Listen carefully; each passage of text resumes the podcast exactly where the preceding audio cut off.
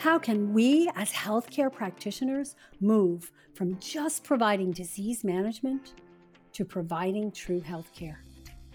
That is the question, and this is the answer.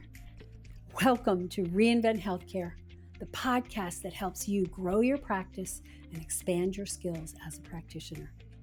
I'm Doctor Rita Marie Loscalzo. Let's dive in.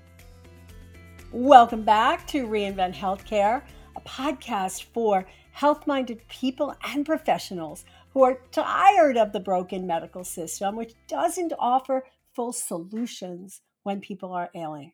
They just offer, you know what I mean, that symptom cover-up. We're into helping you as health professionals and as people seeking help with their own health solutions, things that you can do to support yourself and your families and your patients to achieve optimal wellness. I'm Doctor Rita Marie Loscalzo, and we're going to talk about detoxification. And you probably hear a lot of things talking about detoxification, but today we're going to tie together detoxification, genetic S N Ps, single nucleotide polymorphisms, along with lab testing. And then if some of these things are showing as potentially being imbalanced, then what can we do about it? So let's get started. We start out with looking at genetic S N Ps. And for those of you who are into the S N P world, single nucleotide polymorphisms, it's what we used to call defects. We don't call them genetic defects anymore. We call them variants. Uh, it's very important to note because you know the difference between blue eyes and brown eyes is a genetic S N P. And those of us with brown eyes would really not like it if you said we had a mutation that caused us to have brown eyes. Same thing if we did the opposite and said the same about blue eyes. So what we do is we call these things polymorphisms, single nucleotide polymorphisms. Another way you can call it is variants, just very different variations in genetics that make us all different from each other. And it's important to know as a health practitioner, because so much talk about genetic testing these days, so many new companies coming out with new and wonderful genetic testing. And I want you to understand it. It's going to take a long time to become an expert in this. And in my opinion, nobody's an expert in it right now because it's a new science. Okay. I've studied it a lot, but I am by no means an expert. So today I want to talk about some of the genetic detoxification S N Ps, the S N Ps in the pathways that help us with detoxification. And face it, we all know detoxification is a critical function, especially in today's world.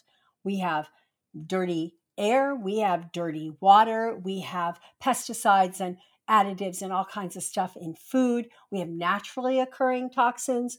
And of course, we have the ones that the body produces. So let's go jump in and talk about some of the S N Ps related to detoxification. Then we'll talk about ways that you can actually test someone to see if there are some variants out there that are actually causing their genetic pathways to be sluggish. And then we'll talk about what do you do to support mainly the liver, but other organs do detoxification. We have phase one and phase two. So in terms of detoxification S N Ps, we have a whole bunch of them in the C Y P category, cytochrome P four fifty. And those are phase one detoxification S N Ps. And they have a role in detoxifying a lot of the environmental toxins. For example, C Y P one A one detoxes heterocyclic amines. And where do you find those? Well, you find those in exhaust fumes from cars. You find those in gasoline when you're at the gas station pumping your gas. And you find them in charbroiled meat. There's all kinds of exposures there. The C Y P one A two detoxifies caffeine. And you might say, well, why does caffeine have to be detoxified? Well, because caffeine is toxic to the body. And the liver has to put it through some phases to make it less toxic to the body. Caffeine, you know, we find it in coffee, the most common. Like eighty-five percent of the population drinks coffee and is addicted to it, by the way. Coffee, tea, black tea especially, but also a little bit in green tea. And then chocolate, a little bit in chocolate. We're exposed to this. And that pathway that detoxifies the caffeine also detoxifies estrogen in the body. Okay, it's one of the pathways that help detoxify estrogen. Actually, all of the C Y Ps, C Y P one A one, one A two, one B one, and three A four, all of these are involved in estrogen metabolism and detoxification. So when we have S N Ps in these areas, for example, the one B one, that's involved with aflatoxin. Aflatoxin is a common toxin produced by molds on things like peanuts and also grains when they sit in those grain silos. It, so those are important ones. And there's also a lot of other toxins that go through these pathways that we find in our foods and our pesticides, et cetera. So when we have these S N Ps, or we find a patient that has these S N Ps, we want to make sure that their liver is open and their detox pathways are open. And we're going to talk about ways to do that. Um, there's another one, C Y P two C nine. It's involved in drug metabolism. Almost all the prescription drugs have to be detoxified. So there's C Y P two C nine, there's also C Y P one D four, a bunch of others. And they're all involved with the drug metabolism, the monoamine oxidases, the dopamine, serotonin, all those pathways. We also have glutathione. Glutathione is the grandmother, mama of the detoxification enzymes of the substances. Glutathione is a major antioxidant. And if you have S N Ps in this area, you may not be able to make and activate glutathione. We also have a bunch in the methylation area, and methylation pathways help to repair D N A and make D N A and activate genes, and also to detoxify like steroid hormones in the body. So these are really important, M T H F R, M T R R, M T R, uh, M M A B, M U T, all of these are important. And when there's disruptions in these, we're going to have disruptions in the detoxification of those things. So the other thing that I look at all the time is there's a gene, a gene S N P called for detoxification initiation. What does that mean? Well, it means that when the liver detects something toxic, it has to initiate, oh, this is toxic, let's get rid of it. And there's one called N R one I two. Which is that initiation. So you could have a person with great detox S N Ps. Nothing's out of balance, but this one, the N R one I two, is out of balance, and they're not able to initiate the pathways, right? So these are really important. There's also another one, P O N one, which has to do with pesticides and herbicides, and especially can have problems with the heart when that enzyme isn't working properly. Then we have two other master antioxidants, S O D and catalase. And so when you have someone who has disruptions, potential disruptions in these pathways because their genes are showing S N Ps, then you want to be really careful and watch and do some fancy testing so that you know, are these really activated? So how do you test, right? So there's a couple of ways. One, there's a test called the organic acid, which is also part of NutraVal and Metabolomics. And there's a number of companies that do organic acids. And they test for a lot of these detoxification pathways. And they'll talk about how well they're actually doing, right? So you can have the genes, but then the activation is got to be looked at. So that's a great test to look at. So then on the blood test, there's the whole liver section, right? So you have A S T, A L T, alkaline phosphatase. And one of the most important ones that people leave out these days, a lot of doctors are just leaving out G G T. G G T has been known for being able to tell for detoxification or toxicity from alcohol, but also the level of toxins in the body. And then we have things that are methylation markers like elevated homocysteine, elevated M C V, mean corpuscular volume. So if you test these things and you find a bunch of these detoxification S N Ps may be active based on the lab testing, then you've got to do something about it, right? So, you know, this is a topic that we could go on for days on, but we're going to just keep it short and sweet and give you a starting point. So here's what I look at. You look at the genetics, you see what kinds of detoxification S N Ps are present. Then you look at the labs to see what of these detoxification S N Ps are actually active based on the labs.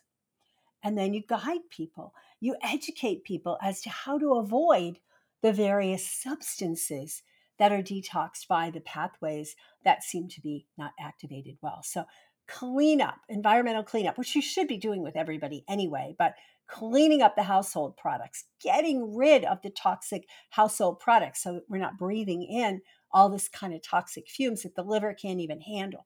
Avoiding, you know, grains and, and peanuts if there's somebody that may have an aflatoxin issue. right? And then we want to clean it up, right? Teach them how to use vinegar and baking soda as cleaning products, right? Instead of all this toxic stuff. And there's a lot of good non-toxic products. Teach them how to find good organic skincare products and makeup and shampoos. One of the things that you also want to teach them to do is avoid food additives and toxins in the food supply. So alcohol, caffeine, sugar, they all have a load on the body, and we want to detox. We want to lighten the toxic load. I call it everyday detox, and I have a whole module in our programs for clients that teaches them about what does everyday detox look like. So avoiding caffeine, sugar, alcohol, processed fats, like those hydrogenated fats, and heated processed fats, uh, trans fats, uh, refined carbohydrates, and all the food like that comes in packages and has B H T and, you know, all kinds of additives and preservatives. Those are all going to affect those pathways and put a strain on those pathways. I personally also recommend people avoid common allergens just because it creates an inflammatory process in the body. So like gluten, dairy, corn, soy, eggs, peanuts, those are really important to avoid to minimize the burden on the body. We want to avoid processed meats with the nitrites and all sorts of stuff, the bologna and the salami and all that. If they're going to eat meat, they need to be ordering organic, pastured, free range type of meat that doesn't have all those additives to it. And the preservatives, right? Read the labels, teach your people, put a class together to teach your people how to read the labels and avoid these toxic additives that are going to stress their detox pathways. There's artificial colors and flavors in so many things. If we can avoid those, it's going to lighten the toxic burden. It's going to lighten the load. Some people are going to be sensitive to nightshades. If so, you avoid those. So any kinds of foods, salicylates, nightshades, oxalates that they may be sensitive to, identify those and eliminate those. And then, of course, medications, right? Unless they're on uh, absolutely life-saving medications, help them to work with their doctors to get off of medications that they don't absolutely need because they go down these detox pathways, right? And then, of course, things like lunch meat. I grew up on bologna and ham sandwiches and frankfurters, hot dogs. Oy, those are the worst things, right? So we help people to get off of all of that kind of stuff. And we talk to them about how important it is, especially for women with breasts and uteruses and other estrogen-sensitive tissue in the body, but also men, because men can get breast cancer too. And when we have excesses of, of these hormone disruptors in their food and they don't detoxify them well, men can end up with breast cancer, but also prostate cancer. So we want to reduce the risks for our patients. So we want to look at some of these. And there's a bunch of toxins that actually impact the ability of the body to methylate. And when we can't methylate, it leads to a whole host of problems. And you can look that up and study that. It's everything from exhaustion and fatigue and anemia all the way to miscarriages and stillbirths and things like that. So we really want to make sure that these methylation pathways aren't overly taxed. So things like pesticides, fertilizers, automobile fumes, B H A, bisphenol A, Uh, phthalates. These are preservatives that are added to lots of the food and lots of the chemical sprays and stuff that people use. P O Ps, persistent organic pollutants, jet fuel. Not that many of us are standing on the runways very often, but you know, jet fuel for people who are pilots or in the industry, they're going to be exposed to that a lot. Benzene, we see that a lot in chemicals, people who work in plants, uh, mold toxins like aflatoxin. And these are things that we can avoid, and we have to make choices, teach people to make choices to avoid heavy metals like arsenic and mercury and cadmium and lead. These all have an effect. And when those detox pathways, those methylation pathways are impaired, we've got work to do. There's a lot you can do to help people to have a phase out program. So I created a chart for my folks, and it's basically, I have them list all the products that have toxic ingredients. And I have a chart that's really cool, and it shows, it's from like the uh, Environmental Working Group or something like that, that shows where all these hormone disruptors are in their food and in their hair supply and their body supply and their air environment stuff. And so you list all the products that may contain toxic ingredients. You have them actually read everything. And what are some alternatives, right? There's so many good books. Back in the day, thirty-five years ago, when I first started getting into health, there was a book by Debra Lynn Dadd, which showed you exactly how to make these products and replace your products with things that you ordinarily have at home, non-toxic ingredients, right? So I have them list alternative products, or these days it's so easy to just go into a health food store, Whole Foods or whatever else, or online, and find alternatives to these toxic ingredients and then have them have a plan. Some of them are going to go, I want it out of me right away, so they just throw everything away. Others are like, well, I got a half a bottle left of this and I have three quarters of a bottle left of this. Fine. You help them to put together a phase out plan. So I'll just throw in a few other things that you can help people to add to their diets. And I highly recommend that you look some of these up and study them. You know, you don't have to become a functional herbalist to be good at this, but there's some that they could just include into their diets, like artichoke leaf. And I don't mean the, the leaf, the part that we suck the good stuff out of, no, the leaves of the plant. So if you live in California during artichoke harvesting time, you'll probably just get them for free on the side of the road. Um, burdock root. Burdock, buy in most grocery stores, at least most of the gourmet type stores, but they look like uh, long, skinny potatoes. They look kind of like the shape of a carrot, but they're dark on the outside and you have to scrape them real well, but they are so, so supportive of liver. Dandelion, you can do the leaves or the root. Um, I love putting dandelion greens in my salads and in my smoothies and all. And then with the roots, you make tea. Teach them how to make these tea. And then the last one I want to look at is hawthorn berry. We always think about hawthorn berry as a heart stabilizer, right? It's good for blood pressure. It's good for uh, heart strength, the strength of the heart muscle, right? That's hawthorn berries.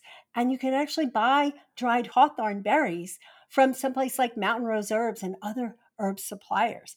And when you buy them, you just soak them. I usually will boil some water, pour it over them, let them sit and steep for fifteen minutes or so. Now they're nice and soft. Drain them and then put them into a smoothie, put them into a pudding, just put them into places where, you know, they can be blended in. It's really a good heart strengthener, but it's an amazing detoxification herb. So that's the end of our presentation today. And I know that you care because you're here listening and you want to help people truly get well.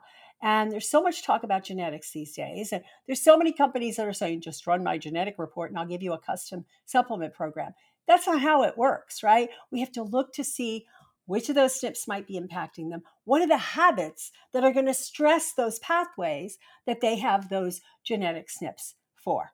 So it's a little bit more than that. But when you take it on, when you take on the mission of educating people on how to eat, what to eat, what to avoid, to avoid toxic overload, then you're going to be considered the hero that helps people to get well, even though they haven't been well in a very, very long time. And I don't know about you, but that's what I'm here for. So go ahead and check out our page, uh, iony method dot com, and learn more about how we can support you with this. Visit the other episodes in the podcast. We have a ton of them on genetics and uh, cleansing and all this. So please enjoy all the resources we're putting out there. And until next time, shine on. Thanks for listening to Reinvent Healthcare.